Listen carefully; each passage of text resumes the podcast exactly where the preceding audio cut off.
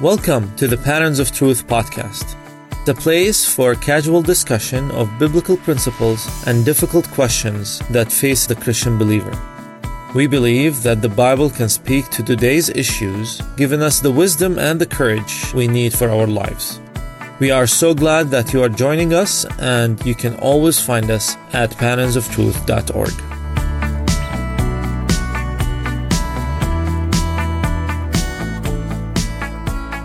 Welcome to another episode of the Patterns of Truth podcast. I'm Michael, and this episode is a recording of a question submitted to patternsofTruth.org. Why was Satan allowed in the garden? The description of the creation of Adam and Eve in Genesis chapter 2 is followed immediately by the appearance of Satan at the very beginning of chapter 3. Verse 8 of chapter 3 gives the further impression that God was accustomed to visiting Adam and Eve in the evening. Putting this together gives the distinct impression that the appearance of Satan was very soon, if not immediately, after Adam and Eve were placed in the garden. This brings to mind the account of Satan coming before God in the book of Job, chapter 2, verses 1 and 2. There, it was God himself who brought Job to Satan's attention, which led to Job's trial. In contrast, the story of Elisha mocking the prophets of Baal, he is on a journey, or perhaps he is asleep and must be awakened, in 1 Kings 18:27, is humorous because we know that the true God is never asleep, Psalms 121, 3 through 4, or inattentive to the events in his creation. So, we must realize that it was in God's sovereign wisdom and will that Satan tempted Adam and Eve. He knew what would happen.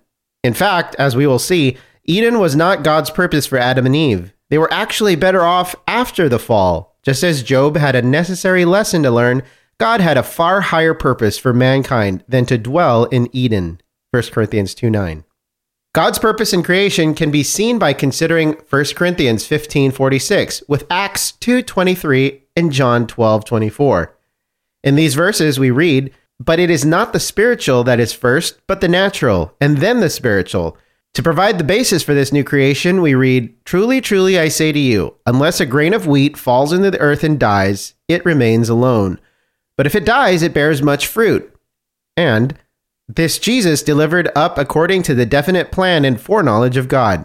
So we see from this that God's purpose from the beginning, even before creation, was the redemption of mankind, not sustaining them in a perfect garden on this earth. This purpose finds its resolution in the New Jerusalem and the new heaven and earth.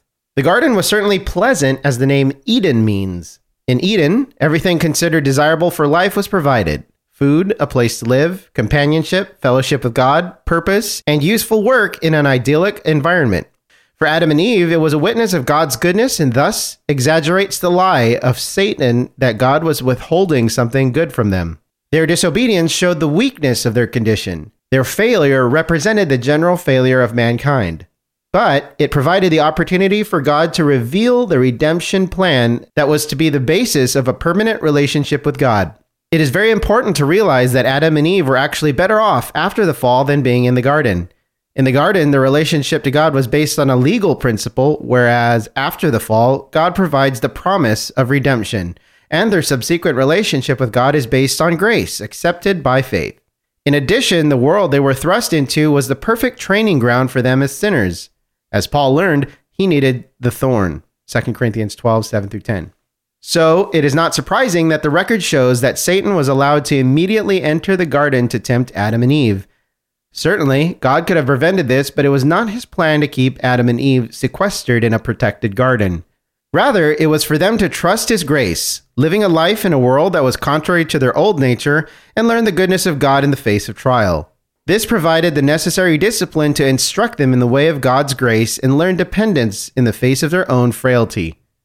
It is important to recall here that it is the glory of the Lord Jesus, as Son of Man, to walk in the creature's place. This would have an immeasurable reward. We hope that answers your question. Check out the post on patternsofTruth.org and search for Why Was Satan Allowed in the Garden? If you have any further questions, feel free to submit them online at patternsofTruth.org forward slash ask. As always, our compass for answering your questions is the Bible, and our mission is to uncover the truth about our Christian journey and discover the patterns that shape our lives before God. We hope this podcast has made you think, steered your curiosity, and will encourage you to open up this discussion with others. Our goal at Patterns of Truth is simple to inspire meaningful conversations and foster growth in our relationship with the Lord. Thanks for listening, and we'll catch you next time on the Patterns of Truth podcast.